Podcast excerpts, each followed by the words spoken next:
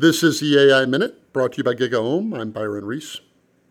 I think a pretty good case can be made that the AI we have today doesn't actually have any intelligence. Some animals display something called a fixed action pattern. This is something that the animal does and runs kind of to the end of its program, even if it doesn't make sense. For instance, there's a certain kind of goose that if an egg becomes dislocated from the nest, the goose has a technique for rolling that back to the nest using its beak. Even seeing an egg aside a nest will trigger that egg retrieval behavior in the goose.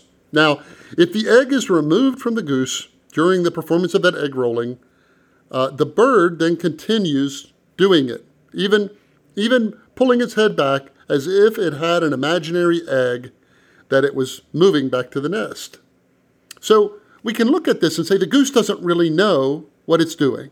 The goose has learned throughout eons to do this pattern when it's confronted with a certain situation, but the goose in no way understands what it's doing because it even does it when there's no egg around or when there's a golf ball put there instead.